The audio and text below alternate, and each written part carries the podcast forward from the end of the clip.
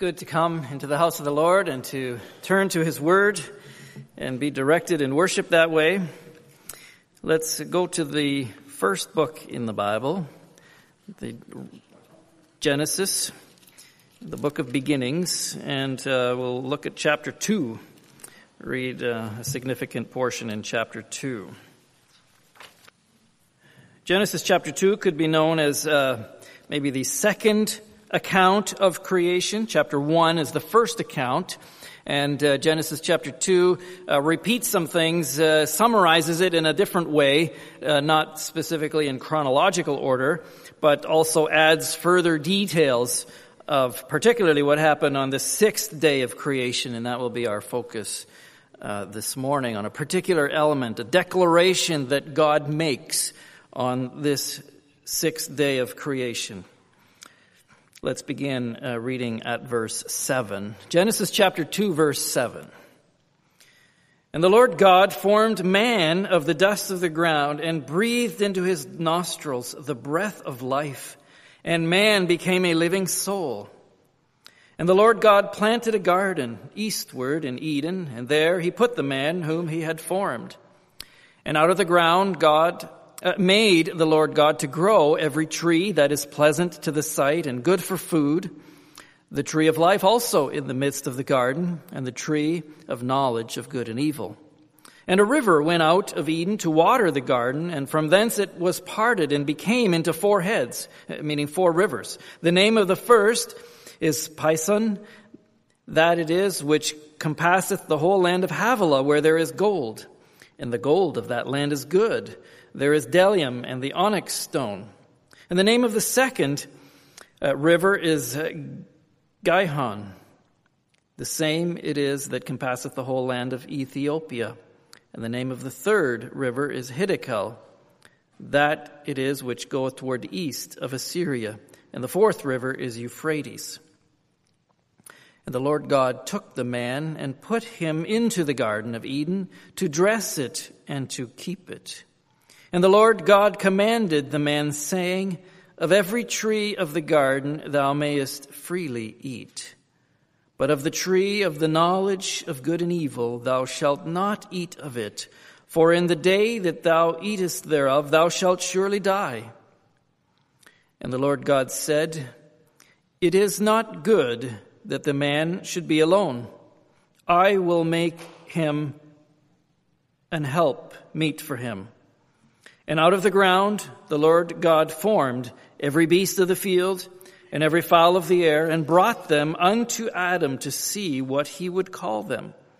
And whatsoever Adam called every living creature, that was the name thereof.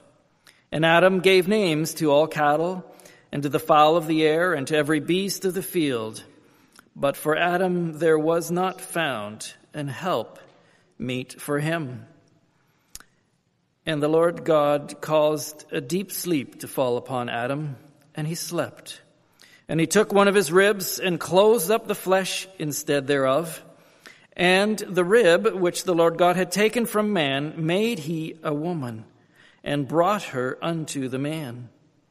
And Adam said, This is now bone of my bones, and flesh of my flesh. She shall be called woman because she was taken out of man. Therefore shall a man leave his father and his mother, and shall cleave unto his wife, and they shall be one flesh. And they were both naked, the man and his wife, and were not ashamed. Let's conclude our reading here at the end of chapter 2 in Genesis.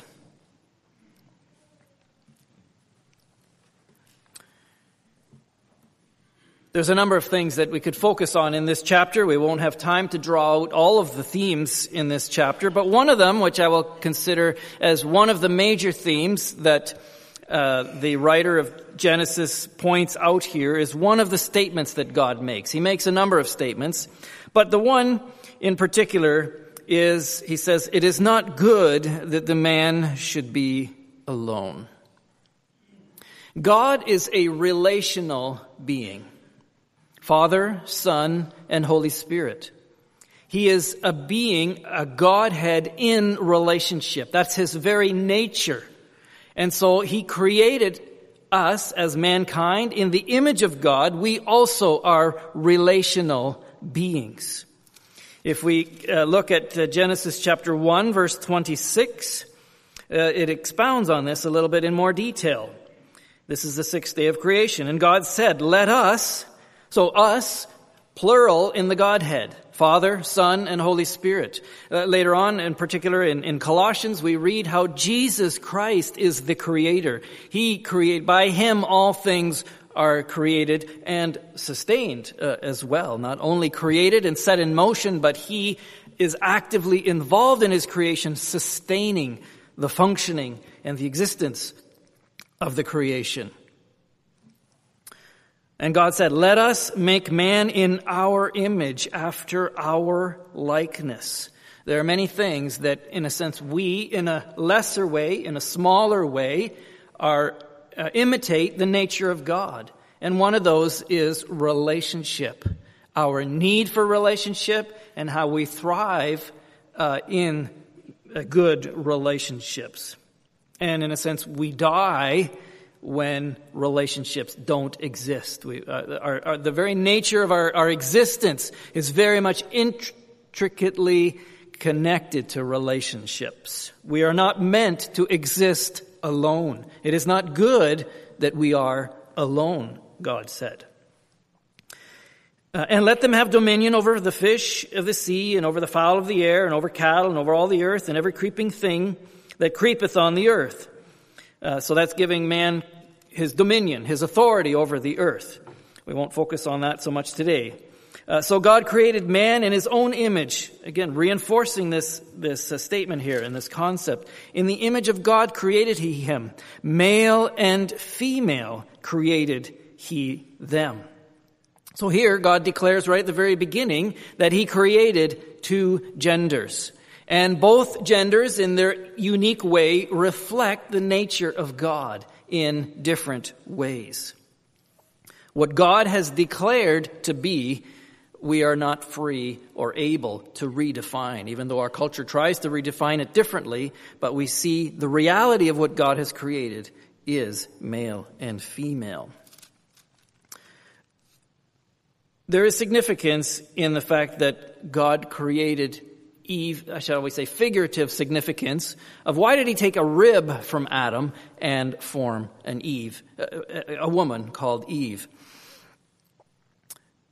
by his side, not from his head, not from his toe uh, or foot, but in this sense, equal in value, equal in preciousness, equal in ability to commune with God uh, equal in terms of reflecting the nature of God in different ways. But equal does not mean identical or does not mean the same and does not mean interchangeable. God has specific designed roles for each gender and we do well when we submit to that reality in living out the gender God has made us to be. Uh, we read in uh, look at a little bit uh, in this word helper, maybe even before, when, as God declares that it's not good for man to be alone, I will make an help meet for him. A helper suitable, or a helper uh, that is fitting for him. This word helper is not intended, sometimes the word helper is describing someone of lesser status lesser capability, lesser, you know, you know, have a, maybe a craftsman and their helper. It's very clear that the craftsman is the one who is, um, has all the brains and the, and the, and the skill and the helper is just sort of there helping along, perhaps learning to become a craftsman. But that's not the correct application of this word helper in this case, because the word helper has other meanings. That is a legitimate use of the word helper, of course, but as it's used in this text, that in no way is to imply of, of lesser status or lesser ability uh, in that sense or lesser value. Uh, God is described as our helper. If we would look in, in one of the Psalms, Psalm 30, Psalm 33 verse 20,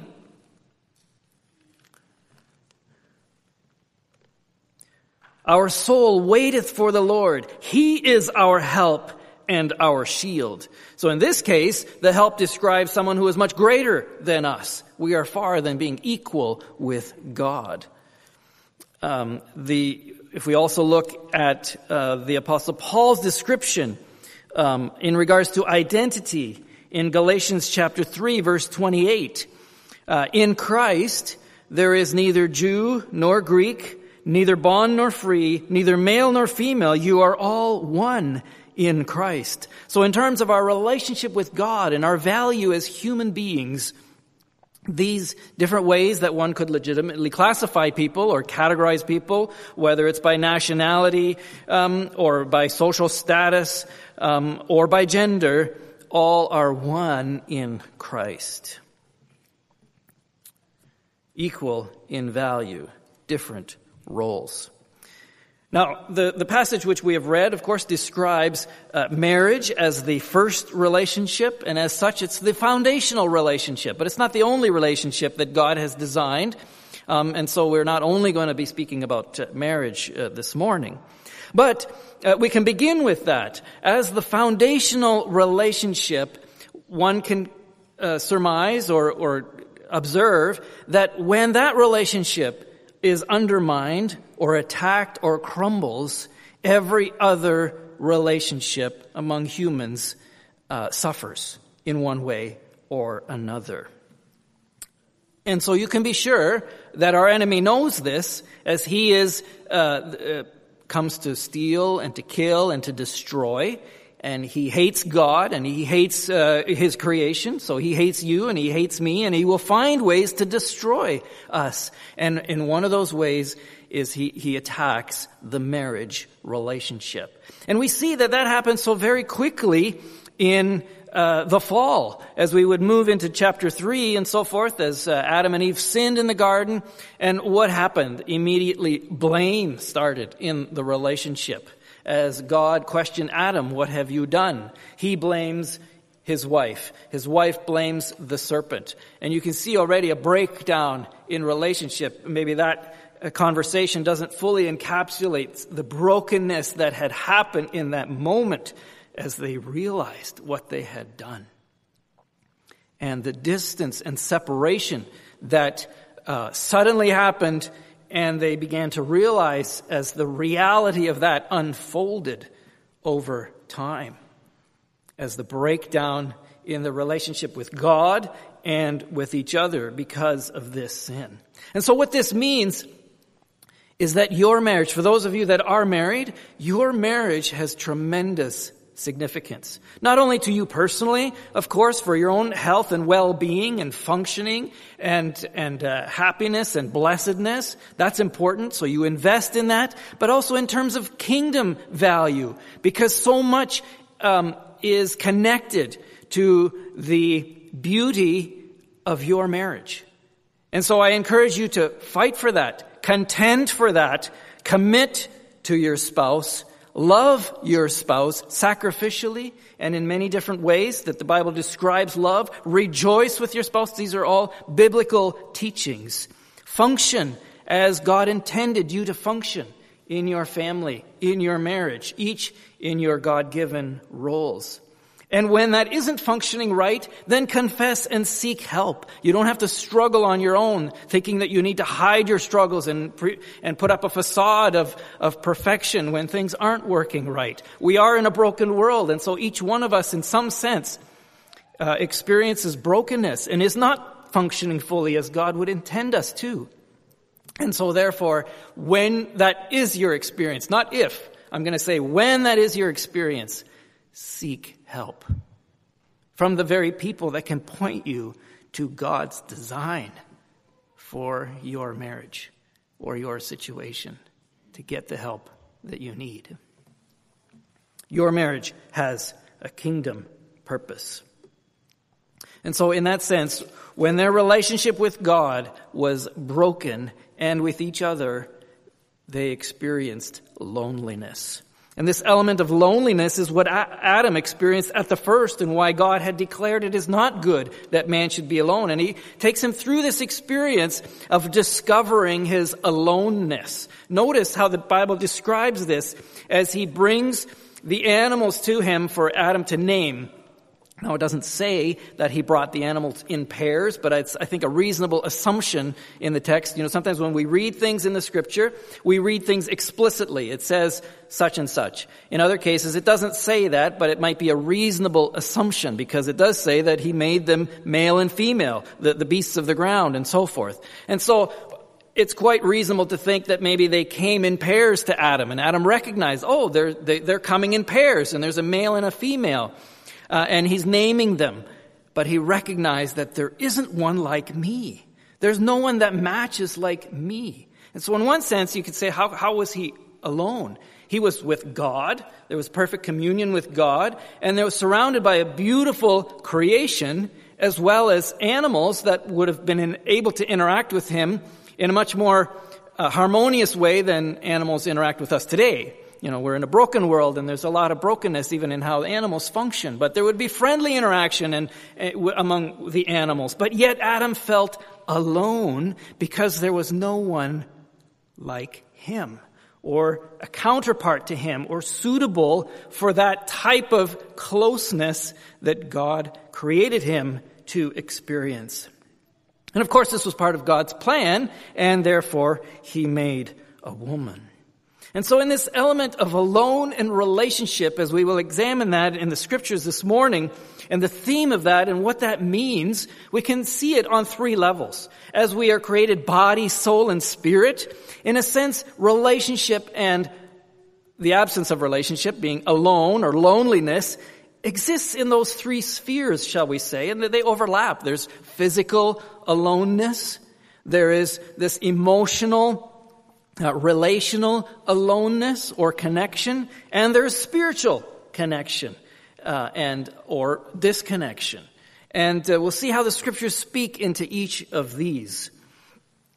And of course, the gospel, as Jesus Christ came to fulfill that gap and to bridge, shall we say, the spiritual gap that we had between us and God, uh, being a sinful race and needing redemption and reconciliation. And so in God, in the gospel message of Jesus Christ, He brings reconciliation uh, to that. Um, if we want to look at a particular verse that describes this and how the gospel speaks to the whole person, not just to our spirit, but to body, soul, and spirit. Uh, the apostle Paul says, uh, in his conclusion into the, the letter of uh, First Thessalonians, in the last chapter, uh, verse 23, he says, And the very God of peace sanctify you wholly. And I pray, God, that your whole spirit and soul and body be preserved blameless unto the coming of our Lord Jesus Christ. We can sin within all of those three spheres and we can glorify God in all of those three spheres. And his encouragement is that our whole being, all three um, elements of us, body, soul, and spirit, be preserved and give glory to God. And so our, the, the element of relationship exists uh, or is absent in those three spheres as well. If we uh, look at Jesus, he experienced loneliness as well. In the garden, he was alone praying. He took his disciples with him, but ended up being alone as the others fell asleep. And that happened not only once, but I think it was three times that happened. Alone he stood the trial.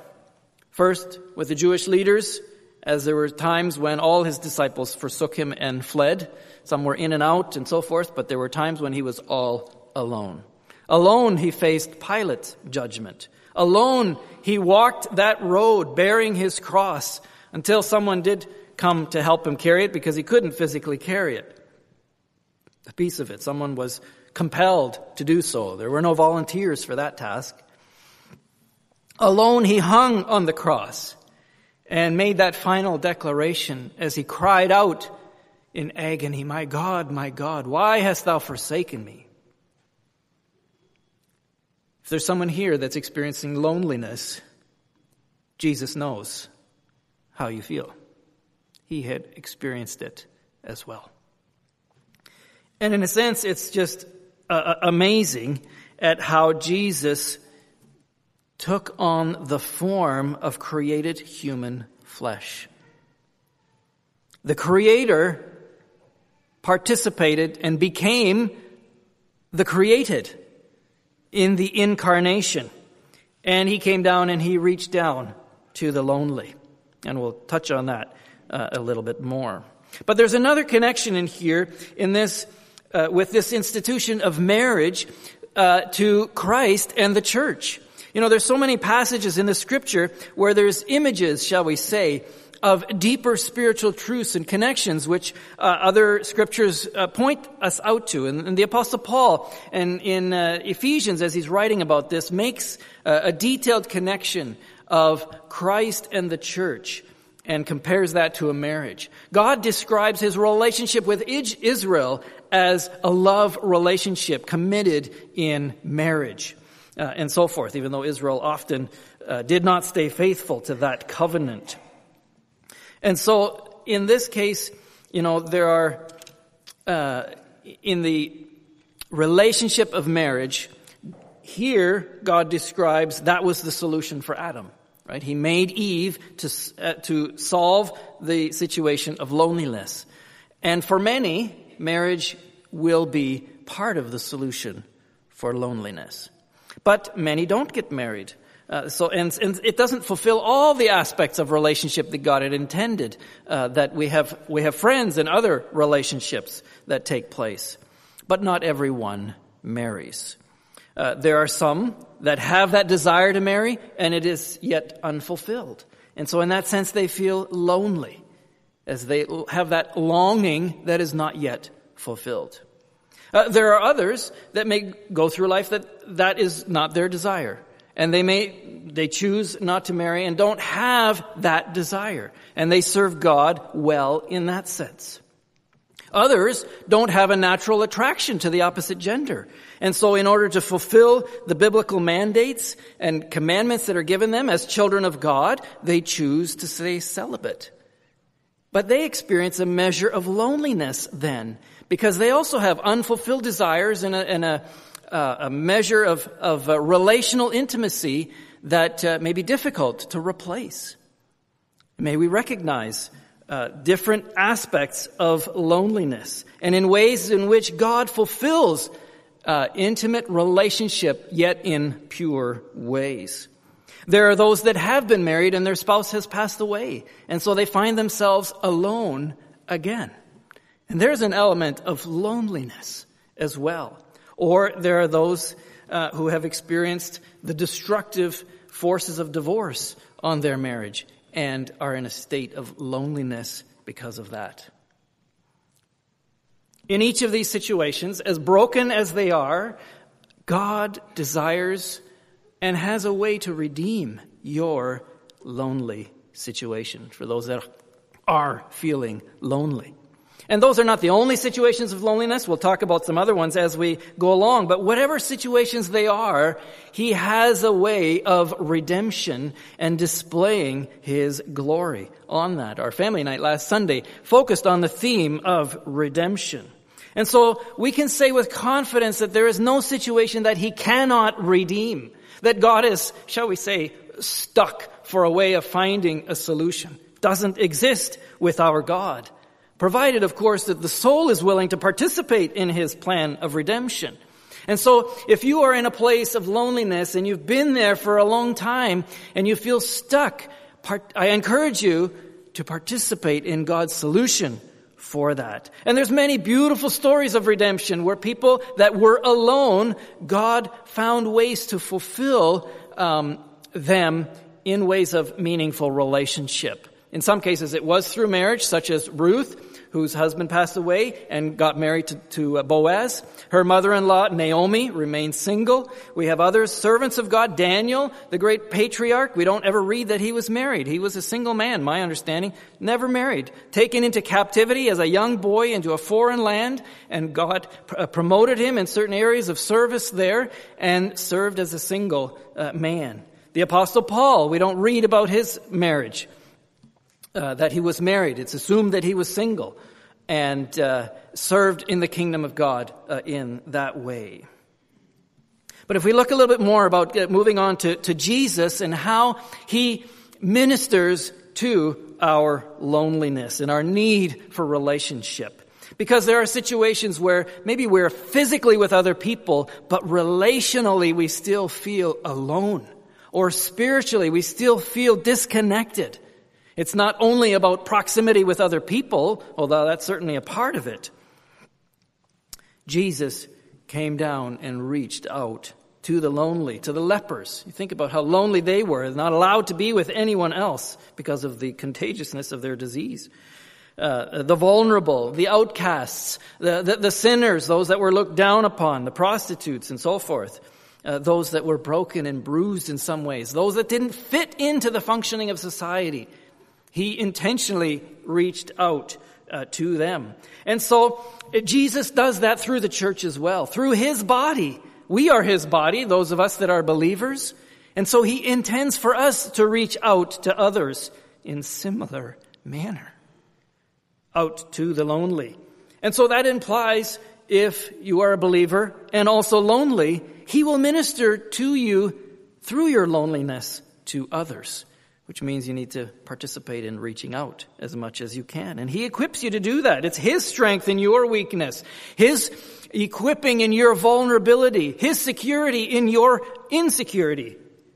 These are the very things, actually, that equip you and make you able and qualify you to reach out to someone else, maybe in a similar circumstance, as opposed to being someone that has never been touched by trouble or someone that is uh, able to always overcome uh, everything and never seem to have any struggles. That kind of a person may seem to be somewhat untouchable and can't relate then, or others won't be able to relate to you because you're just so far off in, in uh, perfection land that, uh, that, you're, that you're not connected.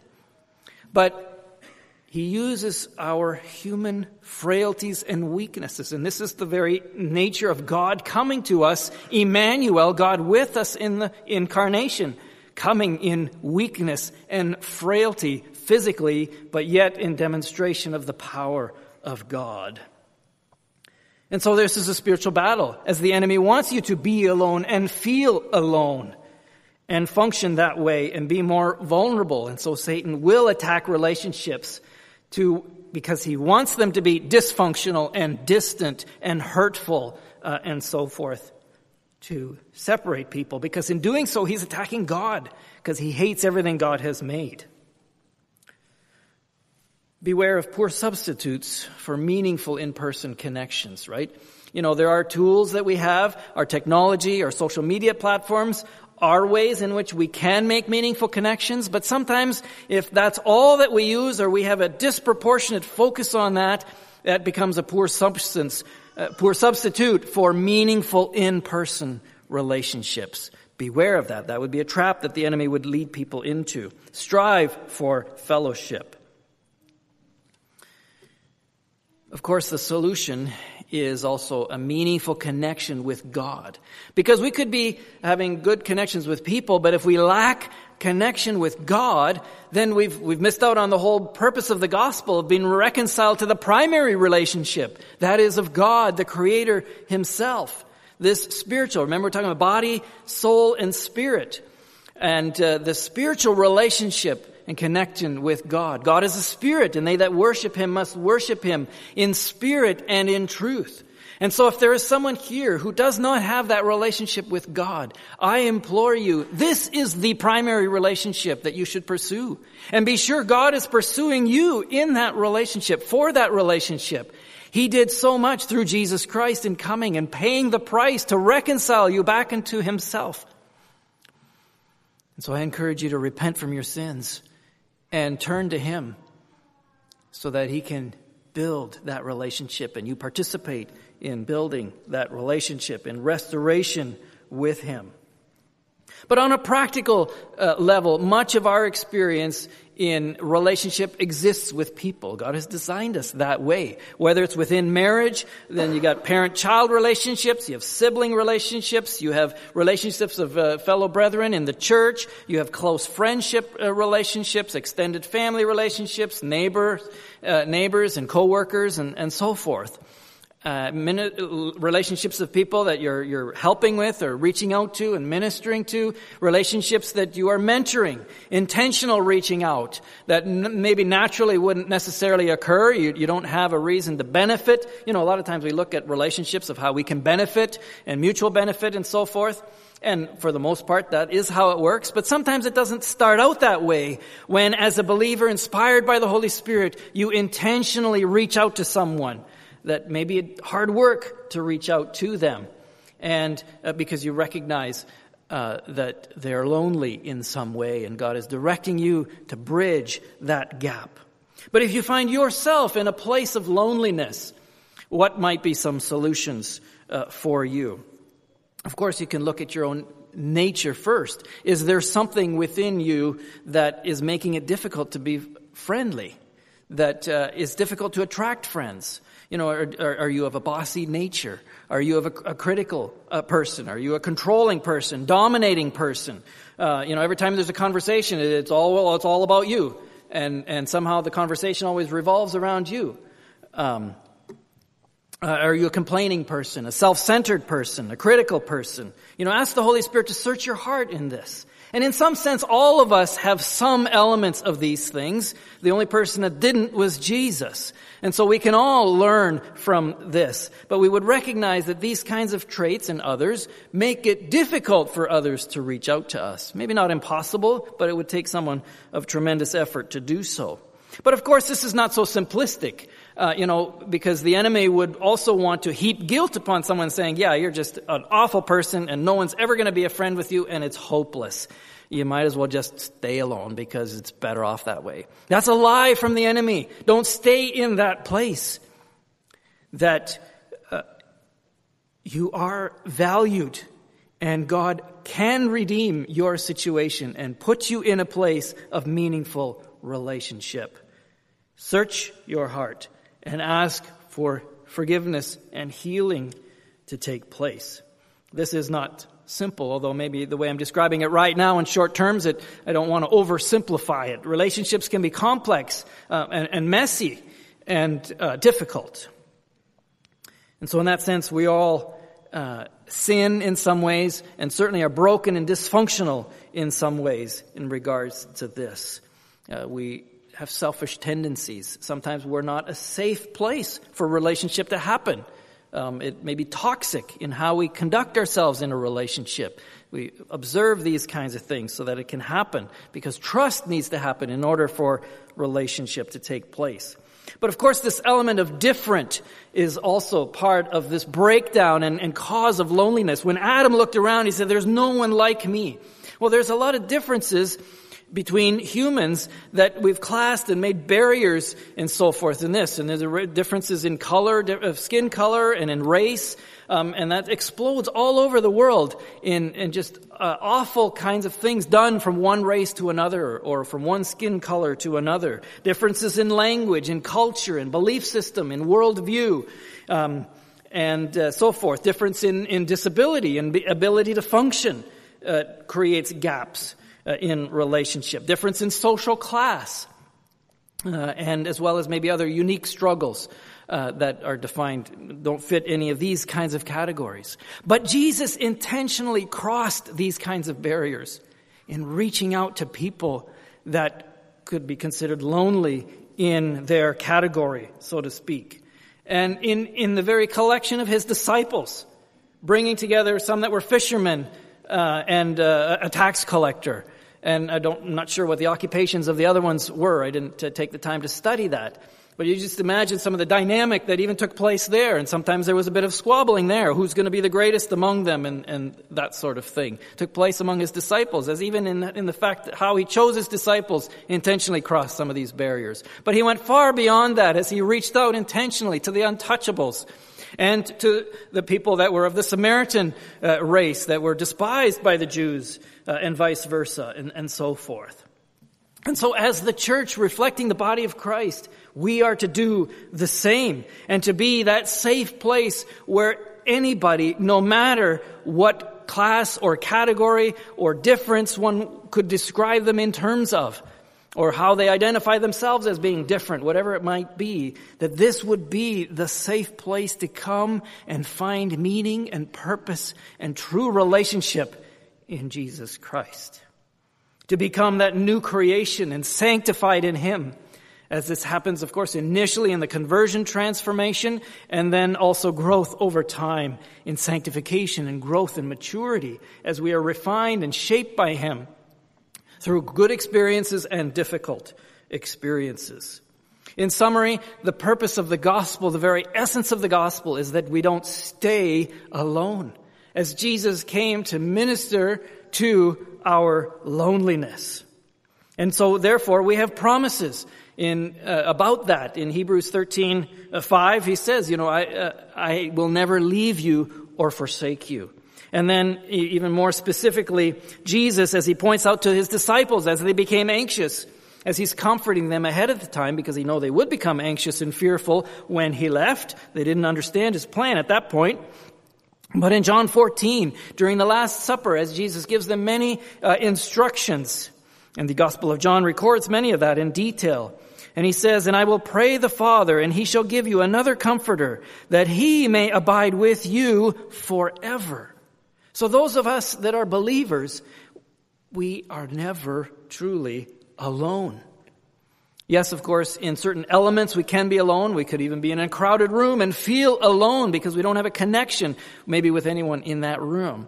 But it is the very connection through the indwelling Holy Spirit that He has given as a gift to every believer that equips us to reach out in relationship, just as Jesus reached out in relationship. And so may we fully embrace this element of all three aspects of relationship of how Jesus ministers to us, body, soul, and spirit, so that we are truly believers and a church functioning in fellowship, in meaningful relationship, giving glory to God. Amen.